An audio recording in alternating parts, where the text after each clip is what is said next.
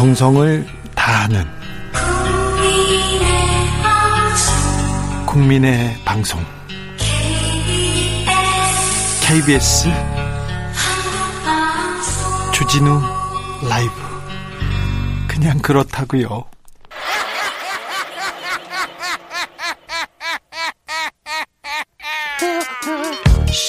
발로 뛰는 기자, 탐구하는 기자, 세상의 질문을 마구 던지는 기자, 기자가 본 오늘의 세상, 기자들의 수다. 라이브 기자실을 찾은 오늘의 기자는 진실탐사그룹 셜록의 이명선 기자입니다. 안녕하세요. 네, 안녕하세요. 오랜만에 뵙습니다. 네, 셜록의 이명선 기자입니다. 알았어요. 네. 그동안 잘 지내셨어? 네. 그 네. 태용 비리 때문에 아주 바쁘게 취재하나 바빴습니다. 지난번에 주진우 라이브 오셨을 때 국정원의 비꼬문 아, 너무 가슴 아프더라고요. 이거 요거 어떻게 어떻게 되고 있어요? 제 생각에는 박지원 국정원장이 그때 방송을 들으신 게 아닌가 네. 싶은 생각이 들더라고요. 예. 그 청문회 자리에서 인혁당 피해자에게 좀 비꼼하고 있는 국정원 문제 해결하겠다 이렇게 분명히 밝혔습니다. 네. 그러니까 법원이 조정 결정 내리면 의지를 가지고 꼭 처리하겠다 이렇게 말했는데 네. 구체적인 내용 모르시는 분들이 있을 것 같아서 말씀드리면 그때 대법원이 인혁당 재건이 사건 피해자들에게 국가 비상액을 대폭 줄이는 결정을 내렸죠. 네. 그래서 국정원이 받은 돈 토해내라면서 소송 걸었는데요. 뭐 일부 피해자들은 집이 경매로 넘어가기도 하고요. 근데 이걸 박지원 원장이 해결하겠다 이렇게 얘기를 한 겁니다. 네. 며칠 며칠 뒤에 중요한 판결이 있어서 저도 챙기고 있는데 네. 어, 국정원이 빚 갚으라면서 집이 경매 시장으로 넘어간 인혁당 피해자들에 대해서 선고를 지금 대- 어, 법원이 내릴 예정인데요. 네. 어, 지금 그 피해자들이 자택 경매 집행 중대 중단을 요구하면서 소송을 제기했는데 재판부가 어떤 선고를 내릴지 어, 모두가 주목하고 있습니다. 주목하겠습니다. 저희들도 또 전해드리겠습니다. 자 이번에는 금융권의 채용 비리 파헤치셨어요. 사실 공정 신용이 생명인 데가 은행인데 은행 들어갈 때 그렇게 채용 비리가 많았어요. 네, 맞습니다. 그렇게 많아요.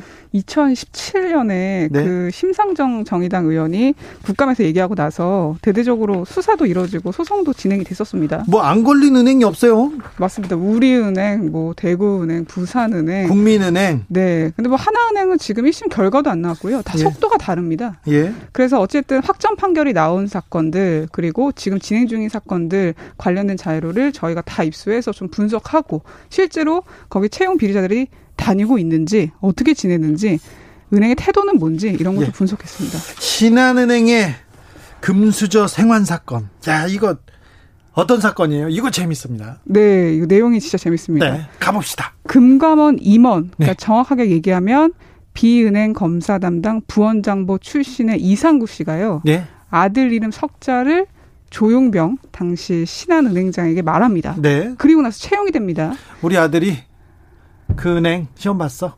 네, 딱 거기까지만 얘기한 것 같아요. 아직까지 뭐 정확하게 네. 알수 없지만. 아, 얘기 많이 했다고 하겠어요. 그러면 근데 아무튼 둘 간에 그런 대화가 있었습니다. 네, 2015년 상반기 공채 때 벌어진 일입니다. 네, 그런데 참고로 12,000명이 지원을 했고요. 한 100대 정도 경쟁률에 달했다고 합니다. 2015년입니다. 네. 네. 근데 그 당시 신한은행이 특이자 및 임직원 자녀 명단 리스트를 엑셀 파일로 만들어서 관리를 하고 있어요. 예. 그래서 인사팀이 이상구 아들 여기 넣습니다. 네. 그리고 나서 놀라운 일이 벌어지는데 분명 면접 의견에 이상구 아- 아들에 대해서 태도가 산만해서 은행 업무에 적합하지 않은 것 같다. 네. 근데 순식간에 키 큰 호감형으로 인물이 바뀝니다. 갑자기 면접형이요. 예. 그리고 점수도 D에서 B로 올라가고요. 올라가요. 네. 어, 바, 바꿔줬어요. 네, 근데 이 이상구라는 인물이 진짜 재밌는 게요. 예. 아들뿐만 아니라 딸이랑 조카도 채용 청탁을 합니다. 이번에는 우리은행으로. 네.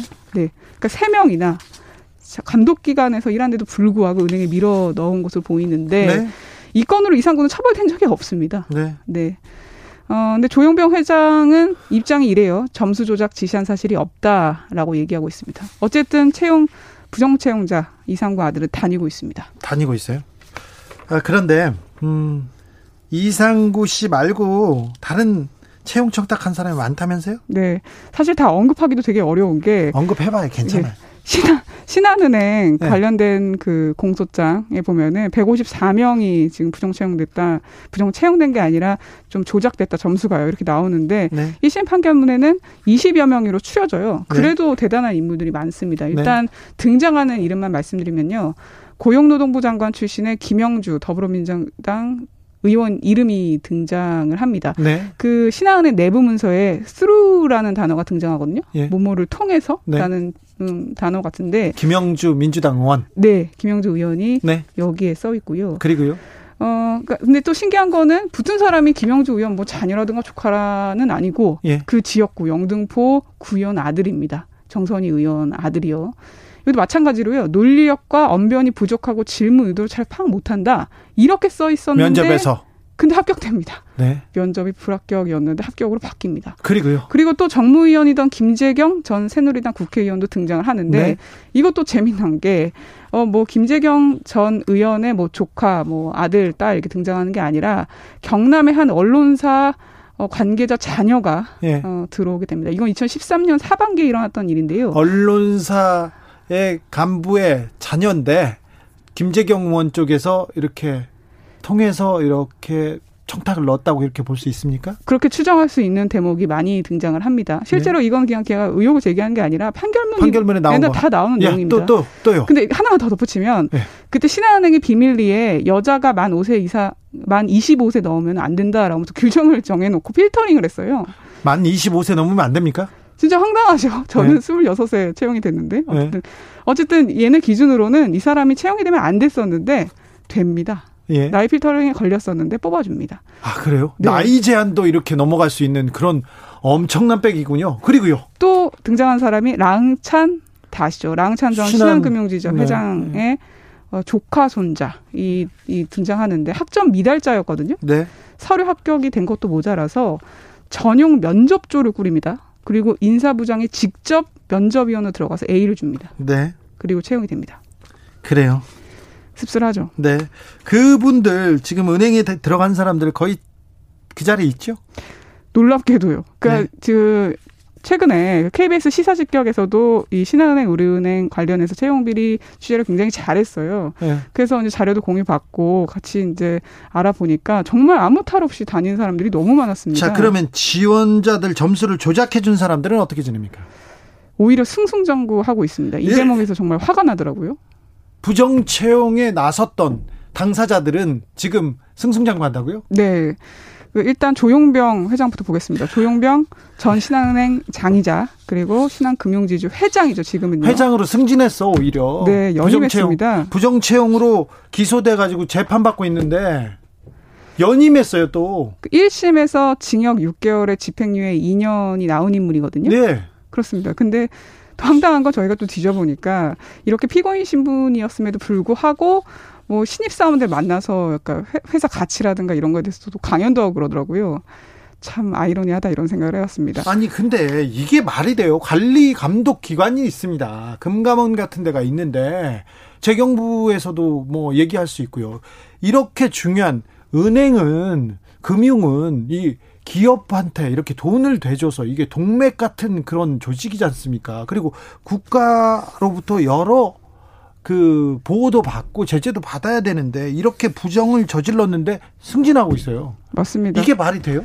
근데 저희가 그 정의당 배진교 의원실에 좀 요청을 해서 네. 이 관계된 좀 질의들을 추려가지고 전달했는데 다 대답을 안 해요. 누가요? 은행에서 음. 신한은행이요. 이 신한은행은 정말 대부분의 이 채용과 관련된 얘기에 대해서는 답을 하지 않았습니다. 신한은행이 검찰 수사에서 보면 154명 지원자 점수를 다 조작했는데 그 조작하고 조작했던 사람들은 구속되거나 좀 처벌받지 않았어요?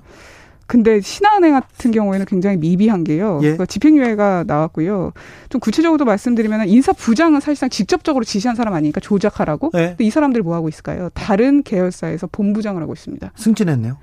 김인기 전 인사부장 같은 경우에는 현재 신한 아이타스 본부장으로 일하고 있고 예. 이승수 전 인사부장 같은 경우에는 신한 리치운영에서 본부장으로 일하고 있습니다. 그러니까 신한은행은 아직 확정 판결이 안 나왔으니까 아무것도 단정할 수 없다, 억울하다 이런 입장을 보이고 확정 있는 겁니다. 아니 근데 검찰 어, 수사를 통해서 1심에서 나왔잖아요. 근데 확정 판 그렇죠. 확정 판정을 미뤄요. 자, 판 재판을요. 유죄 무죄를 돌리긴 어렵지만 재판을 미룰 수는 있습니다. 이게 큰 로펌에서 예, 돈 많이 쓰면요. 재판을 땡기고 미룰 수 있는 그런 좀 그런 여러, 여력은 있거든요. 지금 신한은행은 이럴 수, 이- 뭐 재판을 미루면서 자기 자기 어, 지금 잘 살고 있는 거 아닌가 그런 의혹을 가질 만하지 않습니까? 충분히. 하나은행은 1심 결과 조차 안 나왔습니다. 아직이요? 네, 놀랍죠. 하나... 다른 뭐 대구은행이라든가 우리은행 같은 경우에는 언제적 사건이죠? 이게 2017년에 국감에서 처음 터지고 2018년에 본격적으로 수사가 이루어져서 네. 차근차근 다 이제 선고가 이루어졌는데 2018년인데 지금 2020년인데 2년 동안 1심도 안 끝났다고요? 네, 맞습니다. 놀랍죠. 다른 은행은 끝났죠? 네, 많이 끝났습니다. 우리은행도 끝났고 대구도 끝났고 그렇습니다. 부산도 그렇고요. 그래요? 네, 근데 이거 취재를 해보니까 하, 재밌는 지점이 정말 많습니다. 어떤 지점이죠? 저희가 신한은행 끝나면 차례차례 은행별로 조실 예정인데요. 네. 부산은행 좀 말씀드릴게요. 어이구, 조지다 그런, 표현은 안 됩니다. 여기는 좀 귀한 귀한 방송입니다. 죄송합니다. 네. 그러니까 차례차례 좀 분석해서 그렇지. 저희가 차례차례 쓸 예정인데 자, 신한은행 그리고요. 부산은행 좀 얘기가 재밌습니다. 네. 조문환 전 새누리당 의원이요. 네. 아니 우리 딸이 외국 대학 나왔는데 왜 필기 시험에서 떨어지냐 안 할란다 이렇게 얘기를 했다고 해요. 네. 그러니까 인사팀에서 서류하고 면접이 불합격 됐는데도 네. 합격으로 바꿔줍니다. 어떻게 해요? 근데 더 웃긴 건 계획에서 없었던 영어 면접을 만들어요. 아 우리 딸이 영어 잘하니까 외국에서 왔으니까 영어 면접을 만들어서 결국 채용이 됩니다. 근데 조문한 딸 아직 다니고 있습니다. 하, 은행에 물어봐 가서 물어봐요. 이거 어떻게 된 거냐고. 그럼 대답해 줍니까? 자, 그, 그 지방에 있는 은행 같은 경우에는 저희가 음. 이제 그 질을 하면 아 저희만 다루는 건 아니죠 기자님 예. 좀 살살 해 주세요 이런 반응이에요. 그래요? 네, 저희는 이제 지치지 않고 끝까지 가겠습니다. 네, 신한은행 신한은행 건이 아직도 이렇게 해결이 안 됐어요. 지금 이거 언제적 일인데? 하나은행, 국민은행도 확정 판결이 안 나왔거든요. 네. 그래서 이 은행들도 어떤 수법으로 어, 채용 비리를 저지르는지 좀 구체적으로 다루겠습니다. 저희가요. 네. 아니 좀 얘기를 좀 더 해주세요. 어, 아직 시간이 남았나요? 네, 가시려고 그러세요. 자, 신한은행 얘기를 조금 더 하자면, 네. 더 하자면 그 이후에도 그 이후에도 그냥 잘 먹고 잘 산다고요? 이 부정 채용자들이나 아니면 채용했던 사람이나 아니면 채용된 사람도 이게 말이 되나고요? 금감원에 이렇게 물어보셨어요? 5327님이 금감원은 금융기관 보호기관인가요? 이렇게 물어보는데.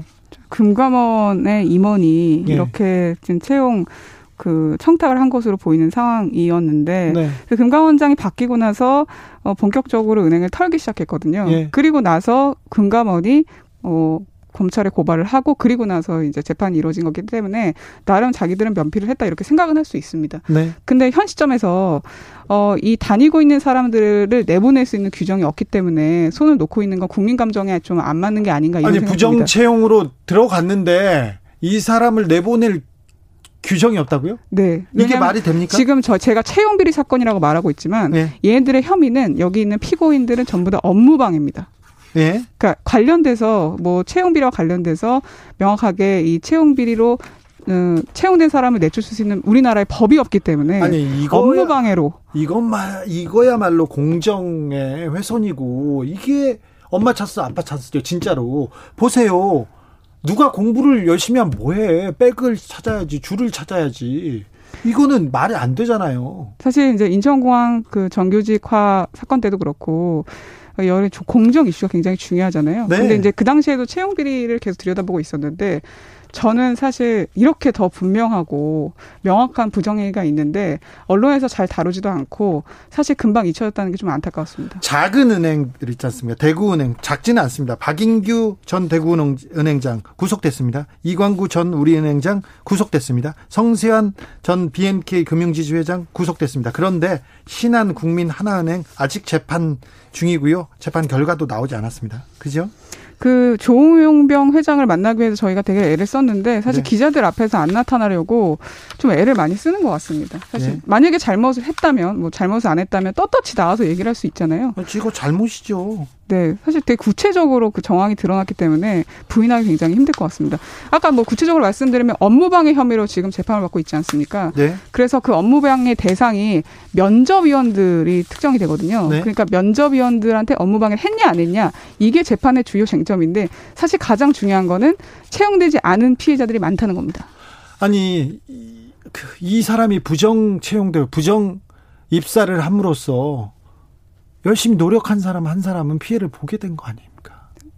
사실 뭐 서울로 올라와서 공부하는 친구들 같은 경우에는 5평짜리 고시원에서 일하고 공부하기도 굉장히 빠듯한데 사실 이런 사건들 보면 눈물 지을 수밖에 없죠. 네. 근데 관련돼서 국민청원도 진행이 되고 있으니까요. 혹시 관심 많으신 분들은 찾아보십시오.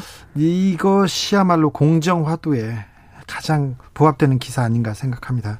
기자들의 기자들의 수다 지금까지 진실탐사그룹 셜록의 이명선 기자 함께했습니다. 후속 보도도 좀 부탁드리겠습니다. 네, 불러주십시오. 저희가. 언론 취재 가지고 다시 나오세요. 네, 감사합니다. 남진자님이 이런 뜨악한 일에는 왜 조중동 같은 언론은 조용한가요? 빅뉴스감인데 빅뉴스죠. 진짜 중요한 뉴스죠. 이것이야말로 5798님 울 주기자님의 명쾌하고 따스한 진행 좋습니다. 아이고 감사합니다. 저도 차량 점검이 떠서 카센터 갔어요. 환경과 관련된 부품 세 가지 바꿔야 한대요. 20만 원 이상 들지만 기꺼이 신청하고 왔어요. 아 이것도 좋은 그렇죠 나라를 그리고 이 지구를 사랑하는 좋은 생각인 것 같습니다. 가끔 이렇게 운전하다 보면 매연 이렇게 너무 과하게 내뿜고 다니는 차량들이 있습니다. 주로 주로 경유 차량인데 아, 열좀 낡은 늙은 경유 차량 이거 좀 신경 써주셨으면 합니다. 음. 공기가 아프잖아요. 5383님 코로나는 세찬 한 줄기의 빗줄기 같은 느낌이라면 기후위기는 길고 어마어마하고 정신을 차릴 수도 없고 대비하기도 힘든 재앙이 되지 않을까 싶습니다. 코로나로 일단 맛만 보여주는 느낌입니다. 정말 무섭고 두렵습니다. 기후위기를 더 걱정하는 유럽인들이 우리보다 생각이 깊고 현명한 것 같습니다. 그렇습니다. 기후위기, 우리도 인식해야 되고요. 우리도 실천해야 됩니다. 더 이상 미룰 수 없습니다. 라디오 정보센터 다녀오겠습니다. 정한나 씨.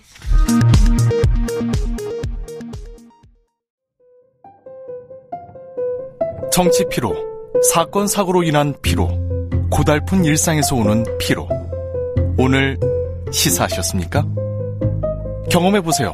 들은 날과 안 들은 날의 차이. 여러분의 피로를 날려줄 저녁 한 끼 시사. 추진우 라이브.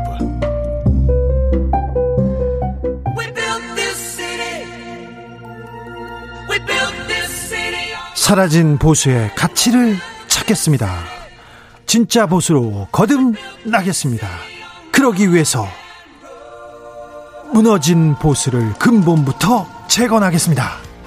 대한민국 보수 재건 프로젝트 보수합시다. 원조 보수, 진짜 보수, 진짜 보수당, 진보당 대표, 국민의힘 중앙위원회 의장 김성태 대표님, 안녕하세요. 예, 안녕하세요. 김성태입니다. 네, 예. 잘 지내세요? 아이고, 뭐, 신수가 환해지셨어요? 아 오늘 머리 자르고 왔습니다. 우리 주진우 기자도 머리 잘 잘랐네. 저, 도 잘랐습니다. 아, 그렇게 깔끔하고 보기도 좋고 얼마나 이뻐요. 뭘 또. 뭘 김호준 닮아가지고. 아, 내가 무슨 김호준하고 닮아요? 그거 뭐, 나참 아, 다니고. 아유, 차, 거기하고 뭐, 비교 이렇게 깔끔하게 하고 다녔어요. 김호준하고 비교는 아닙니다. 맞아요. 그렇죠. 그렇죠. 네. 김호준은 잘 안 씻습니다. 아시잖아요. 네, 맞아요. 네, 그렇죠. 네, 역시 진실을 말하는 김성태 제가 대표님. 한 2년 방송을 같이 해서 잘 네, 알아요. 네, 안 씻는 것 많이 보셨죠? 네. 네. 국회가 시끌시끌합니다. 요새 좀 어떻습니까? 국회 상황? 뭐 국회가 뭐 하루라도 조용한 적은 없었습니다만은 네. 뭐 지난주까지만 해도 코로나 19가 국회 사무 처 그리고 기자 네. 어 그리고 국회 보좌진까지 이렇게 감염이 확산되면서 어 셧다운이 몇 번 뭐 이렇게 반복되지 않았습니까? 네. 뭐 그런 가운데도 이제 정치는 계속 뭐 돌아가고 있었는데 문제는 요 근래 민주당이 너무 기득권 정치에 그런 뭐 도취되어 있어요. 기득권 정치라뇨? 어떤 네. 점에서요? 어 그리고 이제 절제되지 못하는 그런 일법 입법 권력의 중심에 민주당이 서 있다는 것은 이게 대단히 좀 위험해요. 네. 지난번 4.15 총선에서 국민들이 절대 의석을 부여했기 때문에 네. 국회라는 기능은 원칙적으로 상권이 분립돼 있는 상태에서 이 입법 기능은 어, 행정부를 견제하는 또 때로는 감시하는 그 기능이 더 월등하게 상수를 두고 해야 되는데 네. 요즘은 그냥 국회 국회 입법부 기능이 그냥 행정부에 그냥 하수인 비슷하게 이렇게 돼버리는 그런 이게 이렇게 되면 민주주의가 위협 위협을 받는 거예요. 민주주의 위협이라 이거 동의하시는 안 하시는 분들도 많을 텐데 자 구체적인 현안으로 이렇게 아, 가보겠습니다. 그렇게 가는 게 이제 이런 거예요. 예. 어떤 거? 가령 지금 현재도 지금 코로나 극복을 위해서 온 국민이 뜻을 모으고 네. 또 정부도 열심히 하고요. 그렇지 풍전등화 같은 이 어려진 경제 문제도 네. 진짜 정치가 머리를 맞대고 슬기롭게 헤쳐나가야 되는 해쳐야죠. 그런, 도와야죠. 그런 중차된 시점이에요. 네. 근데 언제까지 추미애 장관의 그 치가 온 국민의 관심사로 매일 뉴스가 이렇게 도배가 돼요. 사실 국민의힘에서 추미애 장관 이 아들 의혹 계속해서 키우는 거 아닙니까? 그런데 아이, 일을 안 하고. 꼭 국민의힘을 이렇게 지칭하면 안 되고. 아, 이거는 기- 국민 지금 대한민국의 많은 언론들이 네. 이 문제는 이제 대통령의 결단으로 네. 아, 해결되어지길 바라고 있지 않습니까? 언제까지 대통령의 침묵이 과연 국민에게 얼마나 도움이 되겠습니까? 대표님. 또 네. 대통령이 장관 이 경질에 대한 부담이 있다는 걸 뻔히 우리 국민들 다 알고 있습니다. 그렇다면은 오선 의원의 당 대표까지 한 풍부한 정치 경험이 있는 네. 추미애 장관이 흔히 말하는 정치적 결단 내지는 결심이란 걸 가지고 예. 꽉 막힌 이 전국을 풀어줘야 하는 거예요. 지금 그러니까 추미애 장관이 결단을 해서 이 전국을 풀어야 된다 이렇게 얘기하시는 그런 건가요? 거죠. 오늘도 이제 박병석 국회의장 주제로 예. 어, 교섭단체 대표 이렇게 오찬 회동을 네네. 가졌지 않습니까? 물론 여기서 의미 있는 내용도 나왔어요. 예. 월 하- 정례적으로 월 1회 음, 만나자. 어, 예. 박병석 의장 주제로 이렇게 만나서 어, 큰 틀에서 합의를 또 이루자. 예. 뭐 그리고 추가 경정 예산안도 추석 전에 여야가 합의로 처리하자. 예, 그런데요. 또 경제민주화 관련해서 공정거래 3법도 또 처리하는데 힘을 모아보자. 이렇게 상당히 오늘 좋은 이야기가 오갔어요. 예. 물론 김종인 국민의힘 비대위원장은 이제 이낙연 당 대표가 된 지 한 10여일이 지났기 때문에 네. 우선 국회 정상화부터 결단과 결심을 가질 거라는 기대가 컸는데 아직 이낙연 대표는 아무런 입장이 없어요. 자, 지금 이낙연 대표의 입장 말고 추미애 장관 얘기로 다시 돌아가 볼까요? 그러니까 이 문제도 말인 거예요. 네. 이낙연 당 대표가 진정한 리더십을 가지고 책임질 사람은 책임지게 하고 네. 또 책임 물을 사람은 책임을 묻게 하는 그런 결기가 지금 절실하게 필요한 시기인데 네. 이낙연 당 대표가 지금 아무런 결단과 결심을 안 내요. 기껏 한 게 윤, 윤영찬 의원이 예. 국회 본회의장에서 카카오 들어오라 하세요. 네. 뭐 그걸, 그런 문제 정도 이렇게 경고했죠. 강력한 경고를 준 그 정도밖에 없어요. 네. 나머지 지금 간의 대치가 이루어지고 또 많은 언론에서 지금 문제되고 있는 이런 문제들에 대해서는 좀 이게 분지를 것은 분지르고 네. 수습할 건 수습하고 이리 가야 되는데 어떤 미건해요 지금. 자, 추미애 장관은 뿜질러야 됩니까? 그럼? 이건 사실상 야당의 정치적 공세에 의해서 네. 또 국민 여론에 의해서 예. 최종적인 판단을 하기보다 예. 이거는 아, 대통령께서 네. 또 민주당이 예. 180석 가까운 그런 집권 세력으로서 국민들께 다 할 도리가 뭔지 그것만 판단하면 되는 거예요. 아니 그런데 국방부에서 발표했잖아요. 네. 법적으로는 문제가 없다. 음. 이렇게 발표했는데 네. 법적으로 문제가 없는데 책임져야 됩니까? 국방부 입장이 그런 거예요. 예. 국방부 입장이 국민 정서에는 전혀 맞지 않은 그런 지금 해명을 하고 있는 거예요. 예? 아니 그게 그게 팩트라는데요. 그 병가 문제와 관련해서 국방부에 민원을 넣었다는 그런 내용의 문건이 네. 국방부에서 작성한 자료가 맞다고 확인을 해줬지 않습니까? 예, 예. 국방부가. 예? 네. 이런 것만 보더라도 국방부가 지금 현재 참 어설프게 추미애 장관을 보호하기 위한 나름대로 노심초사하고 있는 그런 부분은 정말 좀 안타깝게 보여지고 있어요. 자 여기서 예. 추미애 장관 거치가 결정되지 않으면 국민의힘과 민주당 협치는 또 다시 멀어지는 건가요? 이 문제부터 풀어야 됩니까? 저는 산적해 있죠. 또 산, 산적했으면 뭐요? 어, 그 국회 정상화 문제. 네. 지금 현재 지금 아마 대한민국 헌정 역 사상 이렇게 국회가 21대 국회가 개헌되고 모든 상임위 위원장과 국회의장 부의장을 이렇게 독식한 그런 국회 체제는 없었어요. 그런 체제는 이런 거부터 바로 잡아야죠. 자, 이 문제도 좀 풀어야죠. 그러면 예. 난 누누이 이야기하지만은 이런 게 정치예요. 자, 또 물어봅시, 물어보겠습니다. 김종인 비대위원장 오늘 보수 단체가 주최하겠다는 개천절 대규모 집회 자제해달라고 이렇게 얘기했는데, 네. 자, 국민의힘과 태극기 집회, 이제 아스팔트 우파하고 갈라서는 겁니까? 저는 김종인 위원장이 예. 오늘 적절하게 어 적시에 네. 어 분명한 입장을 낸 것은 대단히 잘했다고 봐요. 이 분야는 잘했다. 예. 근데 그렇습니다. 이 얘기하는 데까지 굉장히 어려웠어요. 숙고했어요. 아 그러니까 사실상 어떻게 보면은 기존 뭐 우리 당 체제 같으면은 아마 이런 입장을 네. 못낼 거예요. 그렇지만 그래요? 지금은 코로나를 극복하느냐 마느냐 예. 그리고 무너져 내리고 있는 이 경제에 대해서 어, 국민적 지혜를 모아야 되는 그런 절체절명의 시기인데 네. 당장 내일을 알 수 없는 그런 참 암담한 시기에 예. 그런 어, 큰 어, 집회를 통해서 또 감염이 확산되는 걸 국민적으로 우려하게 되고 예.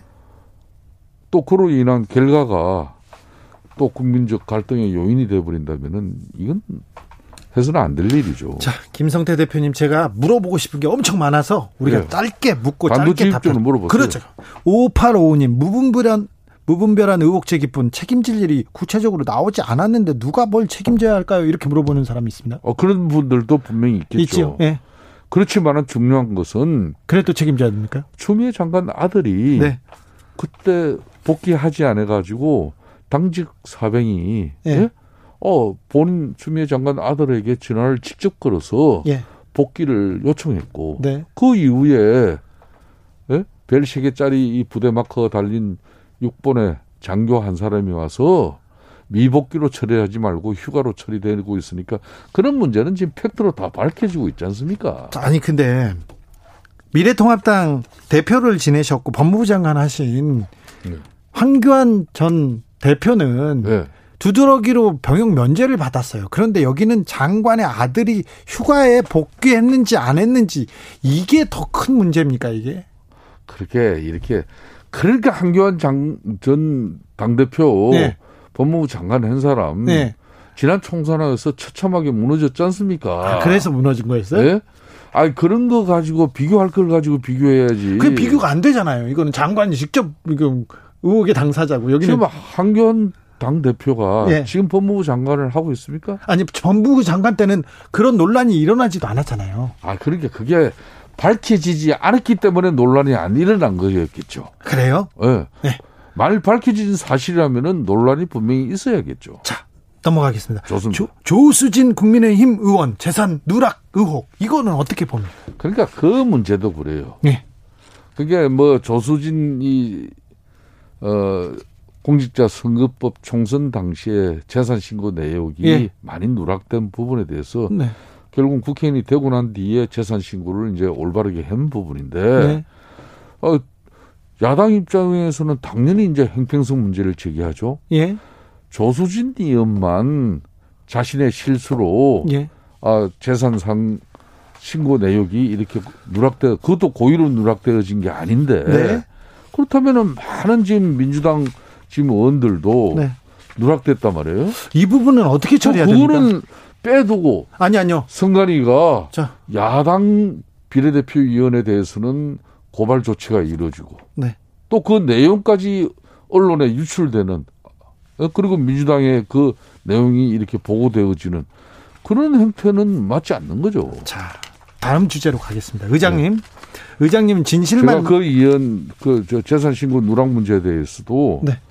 그 지금 민주당이 민주당의 이강재 의원 같은 경우는 최근 재산 신고가 22억 6천만 원을 등록했어요. 예. 근데 지난 총선 때는 10억 600만 원밖에 못 했어요. 그러니까 12억 5천만 원이 늘어난 액수예요. 이게 이뿐만 아니라 뭐 이수진 의원 또 자. 조태용 의원, 이모경 의원, 뭐 한기호 의원, 자, 뭐 대표님. 이쪽 저쪽 할 거 없이 다 있어요. 이거 국회의원 재산 전수조사에서 다 처벌할 거는 처벌해야 되는 거 아닙니까? 만일 고의적으로 예. 재산 신고를 누락해서 네. 이 공직선거법을 위반한 행위라면은 당연히 법적인 판단을 구해야 되겠죠. 실수도 지금 처벌해야 되는 거 아닙니까? 그러니까 그걸 예. 야당 비례대표위원 한 형평성 있게. 사람만 선관위가 아니, 왜 골발 조치를 했냐 이거. 형평성 있게 다, 다, 다 해야죠 하려면. 하려면 다 해. 이거 하나 마지막으로 묻겠습니다. 예. 새누리당 의원 시절에 예.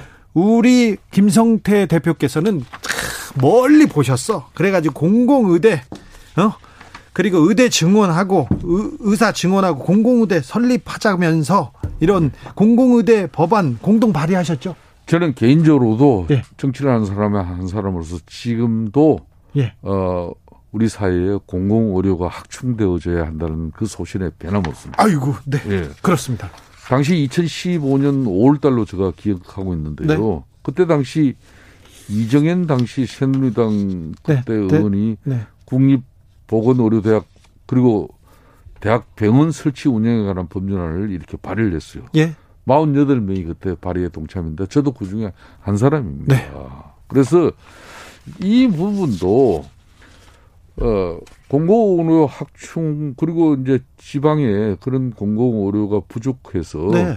국민들이 정말 제대로 된 의료 혜택을 보지 못하는 그런 문제 해결을 위해서는 얘가 예. 머리를 맞대 가지고 법안 처리에 해결의 에, 방법이 있어요. 예, 예. 그런데 지금 의료진이 코로나 19를 극복하는데 최일선에서 그렇게 많은 희생과 헌신을 하고 있는데 이걸 의료인들 또 의견까지 다 예, 공청회라든지 여러 가지 방법을 통해서 이게 사회적 합의의 그런 공공의료 확대 방안을 이렇게 찾아서 네. 여간에 법을 만드는데 합의를 이뤄내면 되는데 왜 이걸 일방통행식으로 그것도 코로나 19 이 전쟁 통에 알았어요. 이게 뭐 하는 거예요? 알았어. 끝날 때는 꼭 그렇게 정권 비판적으로 이렇게 참, 어, 공공의대 설립하자, 막, 공공의료 하자, 이렇게, 결론은 또 그렇게 가시네요. 그 야당 아닙니까? 알았어요. 알았어요. 네. 지금까지 보수합시다. 원조 보수, 김성태 대표였습니다. 감사합니다. 예, 감사합니다. 교통정보센터 다녀오겠습니다. 김은아 씨. 테이크아웃 시사 나왔습니다. 오늘도 하나 챙겨가세요. 주진우 라이브.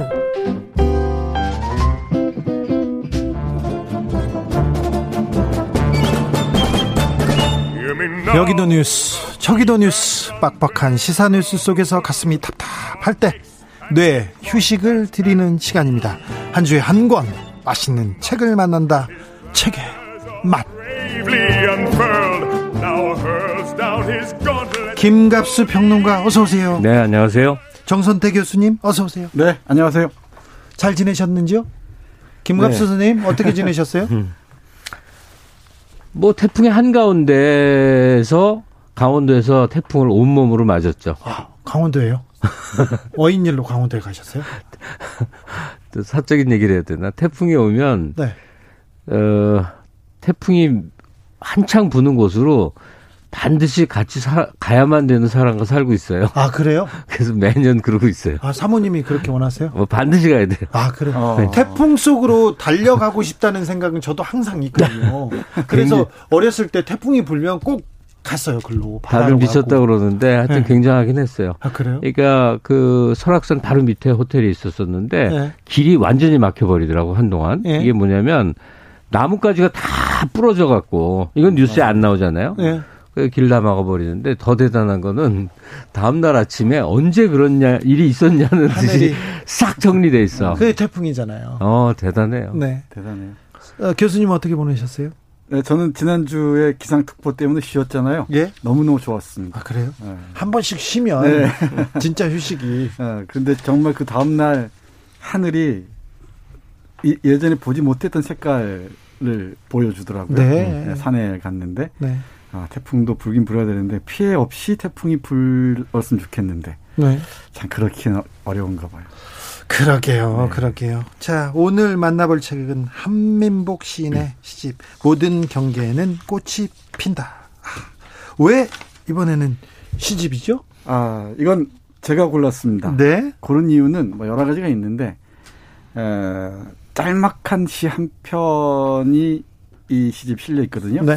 제가 정말 좋아하는 시인데 이 가을이라는 시입니다. 가을. 가을. 지금 가을이 다가오잖아요. 예. 한 줄짜리 시인데 예. 에, 가을 당신 생각을 켜놓은 채 잠이 들었습니다. 이 시입니다. 아, 근데 그정 선생이 참 좋아하는 신이다라고 하니까 이게 전달이 좀 안 되는 게 있잖아요. 네. 왜요? 그왜막 무시하려고 그러세요? 아니 아니 그게 아니라 이걸 어떻게 설명해야 되나?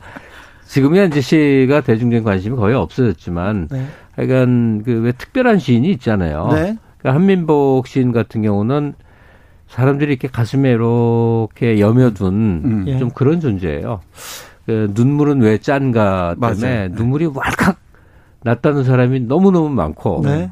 그리고 그의 삶의 방식 그냥 네. 강원도에서 뒤지치면서 그냥 어렵게 살고 지금 장가 갔더라고요. 강화도. 어, 아 강화도 강원도 네, 내가. 강원도로 네, 네. 강화 강화 하여튼 저도 좀 왕래가 있었던 적이 있었는데 정말 촌사람이고 맞아요. 순박하고 사람 너무 좋잖아요. 그러니까 네. 모든 사람이 좋아하는데 이 사람 시 읽다가 눈물이 콕 났다는 사람 많이 있고 많이 있죠. 콕 찌르는 부분이 있지 않습니까? 네, 네. 눈물이 몇 장가가 실려 있는 시집 바로 네. 이거요. 이 모든 네. 경계에는 꽃이 핀다. 네. 근데 그 정 선생님 네. 한민복 시인의 그 굉장히 사랑받는 몇몇 시들이 있잖아요. 네. 근데 저는 너무나 좋아하는 시가 이 시집에 마침 있는데 네. 별로 관심을 안 갖더라고. 어. 서울역 앞 그 식당. 아, 압니다. 제가 네. 이따가 설명해 줄게요. 네, 네. 난 그게 너무 좋아. 나 그거, 꼭 읽어야 돼요, 오늘. 자, 한민복. 왜 한민복인지 시를 읽으면 알게 됩니다. 네. 일단 가을하고 잘 맞아요.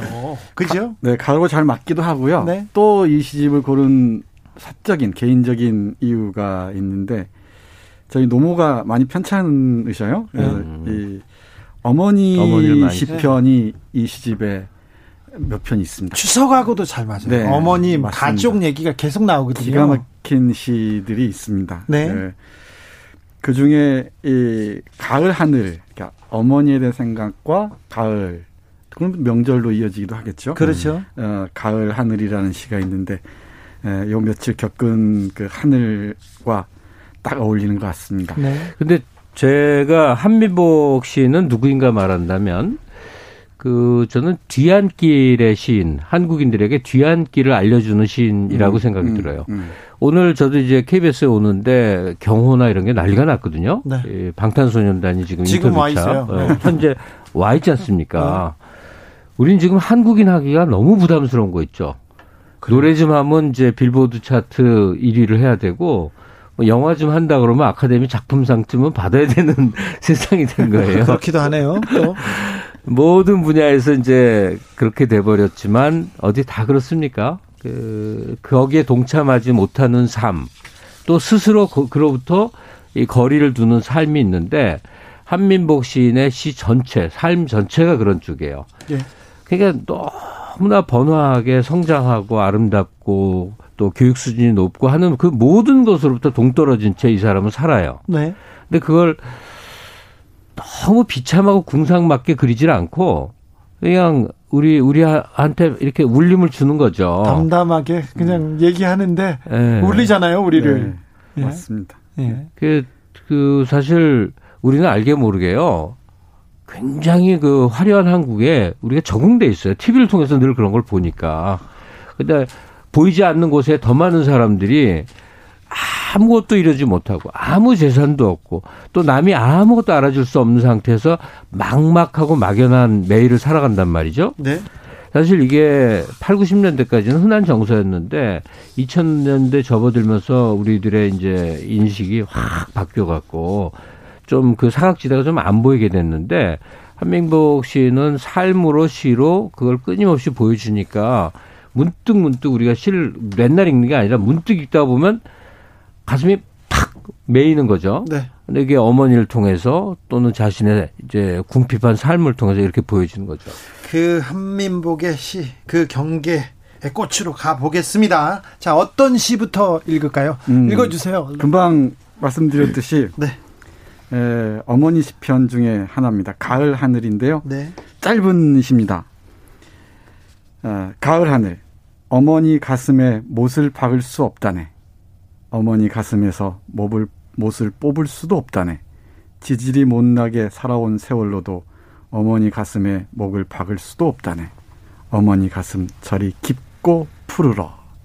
이 가을 하늘이 어머니 가슴이라고 표현을 했습니다. 어머니 가슴에 못을 박을 수 없다네. 저는 못 많이 박은 것 같은데요. 그러니까 아무리, 아무리 박아봐야 네. 어머니 한 어머니의 마음은 푸른 하늘이어서 네. 그게 이, 별 의미가 없이 그냥 다이 어, 파랗게 사라져 버린다는 얘기겠죠. 그 다음 구절은 저한테는 와닿습니다. 어머니 가슴에서 못을 뽑을 수도 없다.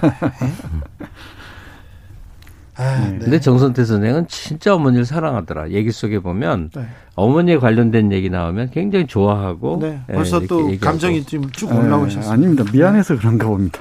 네.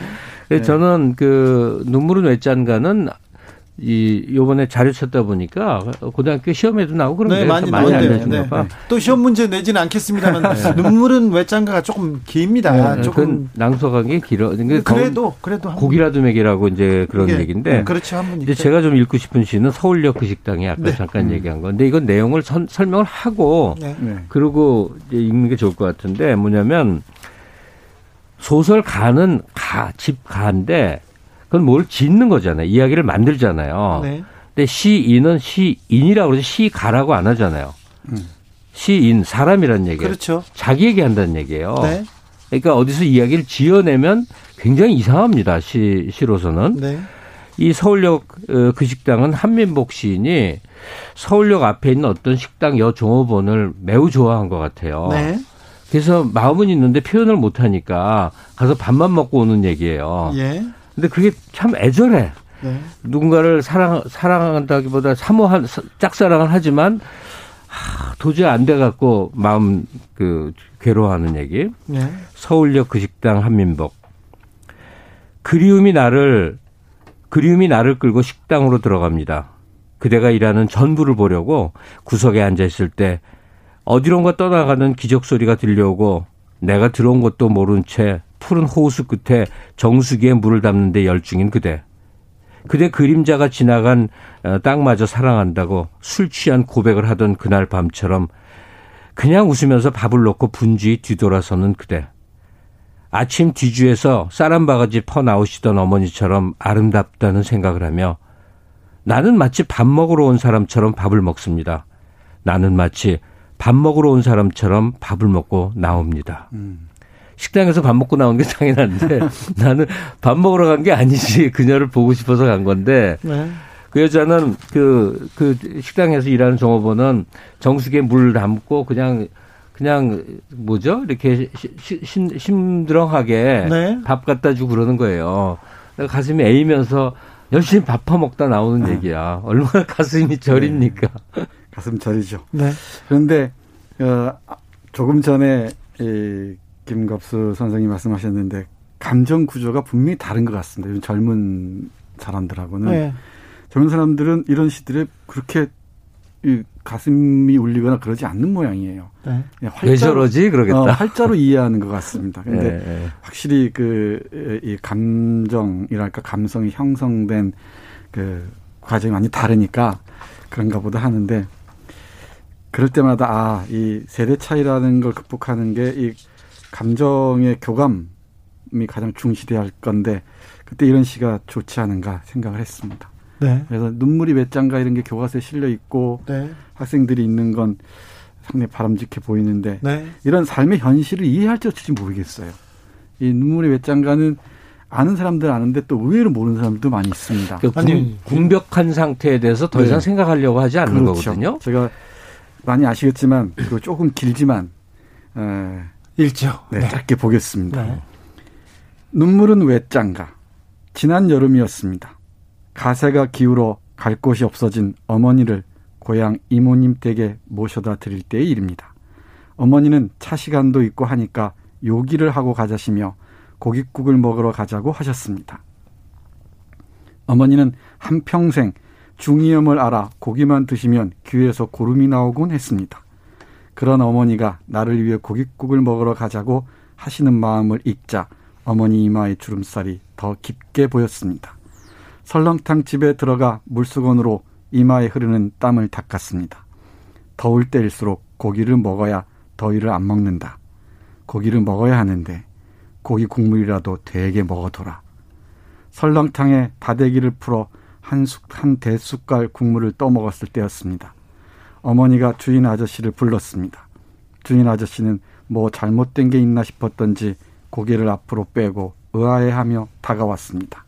어머니는 설렁탕에 소금을 더 너무 많이 풀어 짜서 그런다며 국물을 더 달라고 했습니다.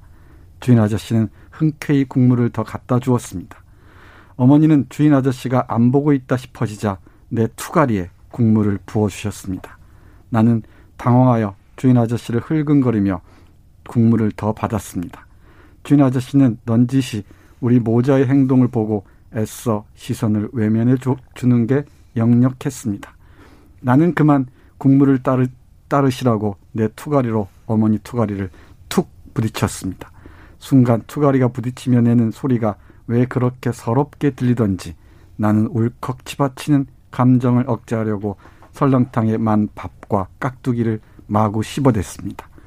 그러자 주인 아저씨는 우리 모자가 미안한 마음을 안 느끼게 조심 다가와 성냥감만한 깍두기 한 접시를 놓고 돌아서는 거였습니다. 일순 나는 참고 있던 눈물을 찔끔 흘리고 말았습니다. 나는 얼른 이마에 흐른 땀을 훔쳐내려 눈물을 땀인 양 만들어 놓고 나서 아주 천천히 물수건으로 눈동자에서 난 땀을 씻어냈습니다. 그러면서 속으로 중얼거렸습니다. 눈물은 왜 짠가? 아들한테 설렁탕 국물 더 먹이려고 네. 주인한테 이제 거짓말 해갖고 아, 그 주인도 다 알아. 근데. 저는 그래가지고 설렁탕 한동안 안 먹었어요. 설렁탕만 먹으면 한민목 생각이 나가지고 하나 참. 사실 또 다른 거지만 일본엔 우동 한 그릇이라고 네. 그렇죠. 엄마가 우동 싫어한다고 아들 그 한 그릇만 시켜서 나눠 먹는 거 얘기 나오잖아요. 네. 저도 그 경험을 했는데 90년대 지금 사는 집에 이사를 해서 짐을 날라서 온몸이 파김치가 돼갖고 아이하고 처하고 저, 저하고 셋이서 완전 엉망진창인 모습으로 중국집에 가서 이제 밥을 먹어야지. 근데 그 누구였나 한 사람이 식사할 의향이 없었던 거예요. 네. 세 명이 와서 짬뽕 하나 짜장 하나 둘만 시켰어. 예. 그랬더니 그그 그 중국집 주인이 말이에요. 눈에 이렇게 뭔가 안쓰러움이 가득한 눈으로 예. 어마어마한 양을 갖다 주는 거야. 그래서 빈 그릇 주면서 그러니까 돈이 없어서 두 그릇만 먹는 줄 아는 거예요. 아휴, 네. 차림이 하도 그러니까. 네. 1928님이 이시 읽고 대성 통곡했던 기억이 네요 어, 사람들 많죠. 투가리에 담긴 국물. 배려 있는 주인, 네. 9989님, 왜 울리시나요? 너무 슬퍼요. 차에서 지금 주차하고 울고 있어요. 이렇게 얘기합니다. 공수처가 답이다님, 이건 저기 공수처가 답이다라는 닉네임을. 네, 청취자님인데, 읽어주시는 시를 듣 읽고 있자니 눈앞에 오롯이 영상이 떠오르고 마음이 따뜻해옵니다. 시를 읽는 감사한 저녁이네요. 이런 얘기했고요. 마키님은 뭐 먹을 때 눈물 나면 진짜 더 슬퍼요. 진짜 더 슬퍼요. 네. 저기 한민복 선생 시 저는 이 시가 제일 슬펐어요. 네. 그 한, 한, 제가 한, 한 달락만 읽을게요. 또 우시려고 그러는 거 아니, 아니, 아니, 아니.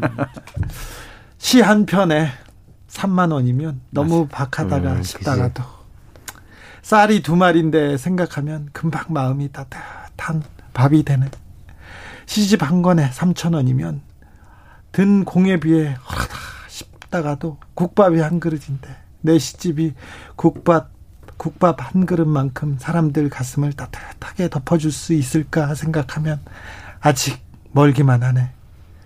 시집이 한 권 팔리면 내게 300원이 돌아온다.